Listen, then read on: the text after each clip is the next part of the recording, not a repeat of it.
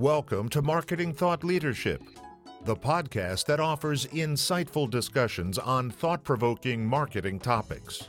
Here's the host of our show, marketing consultant, speaker, author, and educator, and the president of Leverage two Market Associates, Linda Popcke.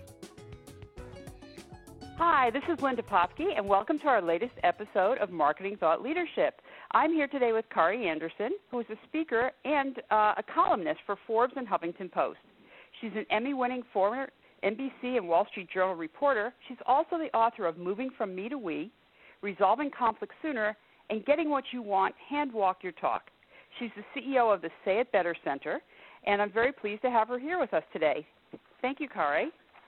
Well, I'm honored. Um, you're such an accomplished person in marketing. I think it does help nicely with our conversation here today. Fantastic. So tell us, specifically, you talk about being quotable. What are some of the tips for crafting a message that would stick in someone's mind and make us more likely to remember them? Pictures in the mind seem to be the most powerful thing that alerts the brain, even if you didn't think you wanted to listen. So I have what I call the compared to what cue. That is, to take something that's well-liked and admired that has a symbol, uh, similar trait as a brand and compare it to yours. Um, so they've done that a lot with Ritz-Carlton, for example, or with um, some revered brands by their quality. Another one is to think of three elements that a message should have if you want it to be remembered and repeated. And I call it the elements of air, making it almost as vital as oxygen. So it has to be actionable. You motivate people to do something. It has interestingness. And I say that on purpose because the word itself is jarring, but like ripped from the headlines. It's something that's so startling or unexpected or impressive or new that it catches their mind. And the last one is most important. It must be extremely relevant to the person whose imagination uh, you want to capture. And that's important. That's great. Air, actionable, inter- interestingness, and relevant. yeah, because yeah. Uh, too often, if you get only one or two out of those three, it's just not very um, attractive to the to the listener. Yeah. Yes, but so many messages don't even have one. Uh, it's hard to um, craft messages, especially when they relate to something with which we're really familiar. That's why it's good to have outside counsel or friends from different domains uh, give you feedback. That's a great point. Sometimes we get a little too close to our own stuff, and we can't see how the outside world is really going to react to what we're saying. So tell us, some, what are some of the pitfalls that you see that make a, a listener or a reader kind of want to go on a mental vacation and say, hey, I, I don't want to pay attention to this? One of the biggest, and the smarter we are and the more we know our topic, it's happening more and more, and that is we take a long time to get to the point. We use generalizations at first, which make people go to sleep. So in brief, get specific sooner. Give me the specific detail or example. They talk about storytelling, but storytelling's long. Give me the vignette, that one little piece. So if I say blue, it's not as um, vivid as azure blue. And so even something that's as simple as that, you keep going like layers of an onion till you get to the specific that proves your generalization. Start with it.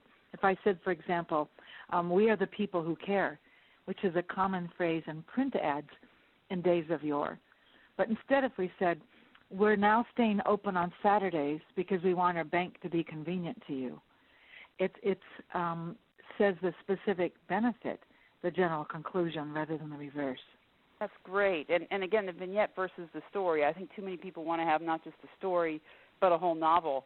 And it takes too long, so, uh, you know, getting to the point.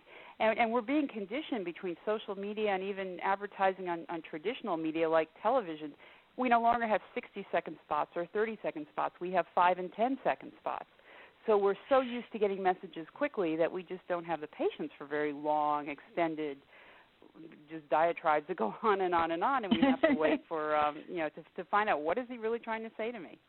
So that's important. One of my clients uh, uh, agrees. They've been doing research, however, and even though we're bothered by it, still a large majority, over sixty-five percent of ads and messaging, tries to give background first.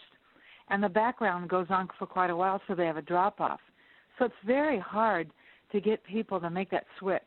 It's one of the biggest stumbling blocks I have, even though you know it intellectually, to take the time to go slow, to go fast, and say, what is my point? Right. Because sometimes when we know what our point is, it's easier to do the switch. Yep, absolutely, absolutely.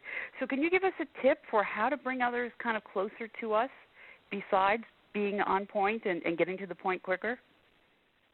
Um, that's a really important one in an increasingly transient society where more people are living and working on their own, and there's a deep longing for being known and appreciated and being seen. So ironically, this came from three of the uh, scientists that I most admire. They say we're taught to be likable, to draw attention to the most attractive part of ourselves. But in fact, the most important thing is how people feel about you when they're around you. Ah. And if I can just quote something that's very brief, it's it's from uh, the British Prime Minister Benjamin Disraeli from years ago, and his opponent was William Gladstone. They had a date with the same woman on different nights, and she was asked what she thought of them, and she said, "When I left the dining room after sitting next to Mister Gladstone, I thought he was the cleverest man in England. But after sitting next to Mister Disraeli, I thought I was the cleverest woman in England." Oh, how interesting. So you, you get a sense of what do we do to make someone else feel remarkable, cared about, smart. Um, I think that's an enormous key to understand. So it, it's, again, it's not about us. It's about our audience. It's about how they feel. Yeah. So when they walk into a place, how does it make them feel in there? Even from full-spectrum lights, when I walk into a hotel, my perception is you're not only prettier, and I'm not talking about me, I'm talking about you, but I project onto you that you're smart and more caring. Oh, so we project onto people when we feel good about ourselves all kinds of attributes, which may or may not be true. I'm not referring to your attractiveness, of course. I'm just saying that I think I just goofed in the way I said that, so yeah, put my foot out of my mouth. Yeah, so we, we do. We project onto things, and, and you're right, the environment really influences us. Yeah, absolutely. To a degree more than we're even aware. Yeah. So do you have any other insights? How else can we uh, appear to be more likable besides listening and making the other person feel good? But other tips that you have on that? Well, one thing is the more uh, you talk in a conversation and I talk little, your perception when asked afterwards is how wonderful the conversation is. So uh, it's one of my hot buttons when someone doesn't listen, doesn't ask any questions. So this has been a hard one for me to swallow and understand and to accept that that's they're getting grounded in a situation and maybe just needing to feel heard. But other things, ironically, um, are that I act more like you. N L P, National, excuse me, Neuro Linguistic Programming was popular for years, but there's only one part that's been proven to be true, and that's that I approximate my emotions, the amount of them in kind, and my voice level and rate with yours. Then I'm more familiar. And in the animal kingdom, what's more familiar is safer, and they act right, like me. Right. So you want to um, bring out the facet of you which is similar to somebody else. And yeah. Also, the more you speak to a sweet spot of mutual interest, there's a, a heightened sense of, of awareness, and they're able to dive into the topic, feel comfortable about it, because it's a shared interest. And so that sense of, of alignment feels good. And then if you're just in sync, so if we walk together or eat together, our bodies, including our eye pupil dilation, our heartbeat, our skin temperature, we get more alike, so we literally are more alike. Oh, interesting. So we're more physically in tune as well.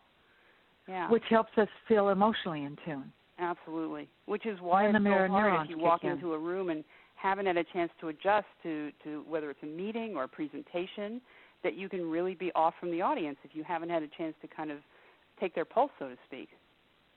That's a good way to put it. That's a very apt way to put it. Great, great. Talk a little bit more, if you can, um, about the setting. You, you said, if, you know, the lights are better, that I, I look better, and then you perceive me better because I'm in a better light. But are there other things about settings that really affect how we're perceived by others? Yes, and these are all um, supported by research. And because I live in so hotels so often, I become more aware of it. Most of them have too many patterns. They don't have the white space to expect in a good designed ad. Um, so patterns either of noise, that ambient background sound that's mm-hmm. agitating, or patterns on the carpet rather than a subtle granular change that anchors us down, a lot of straight lines such as right angles to all the rooms, right angles to the tables. Those don't, those don't make us act as nice or feel as good as if they're curves, curves in the reception desk, curves in the table around we sit. In fact, an oval table or a lima bean-shaped table is better than a round table. Round table's better than a rectangular or square table. Um, and so a light scent, which I know some people are averse to intellectually, but if it's a natural scent and there's not that um, allergic reaction, certain scents, um, even below conscious awareness, make us feel more comfortable with each other. Interesting. It's almost like a, a feng shui type of thing. That, you know, you think about, they talk yeah, about having... Yeah, people compare it to that. Angles. Yeah. Wow. So things we don't... But there are some differences. Feng shui is a cultural uh, belief, and so some things are in conflict with feng shui. Others are in, uh, congruent with it. Right. I right. talk about something called storyboarding, where there should be an opening scene, a closing scene, and a climactic one when you walk into a place or an event, or in this interaction you have with somebody online or in person. And the most neglected one is the last scene, called the peak-in moment. It's how we feel at the very end of a conversation or as we leave the hotel or the home. And that's really so important, because what we need to do is, is leave the person we're with with a good feeling that says they want to go to the next step. So it, it's almost, it's kind of inverse to, to the way things should be, and that that's, if anything, that's the moment we really want to focus on, correct? And to make sure absolutely that true. And you're speaking, uh, of course, about marketing, and absolutely. It's true in all kinds of relationships. But it's one of the places where we haven't thought that out, I think, as well as we could in some situations, or at least I feel I haven't when I've read this research and thought about it. This is fascinating. We've been talking with Kari Anderson. Kari is the C E O of the Say It Better Center. You can find out more about her at say it better dot com and moving from me to we dot com. So, Kari, thank you very much for being with us today. Oh, I enjoyed it a lot. Terrific. This is Linda Popcke. Until next time, thank you for Marketing Thought Leadership. We hope you enjoyed this edition of Marketing Thought Leadership, brought to you by Leverage two Market Associates. If you'd like to find out how powerful marketing results can transform your organization, contact us at w w w dot leverage two market dot com.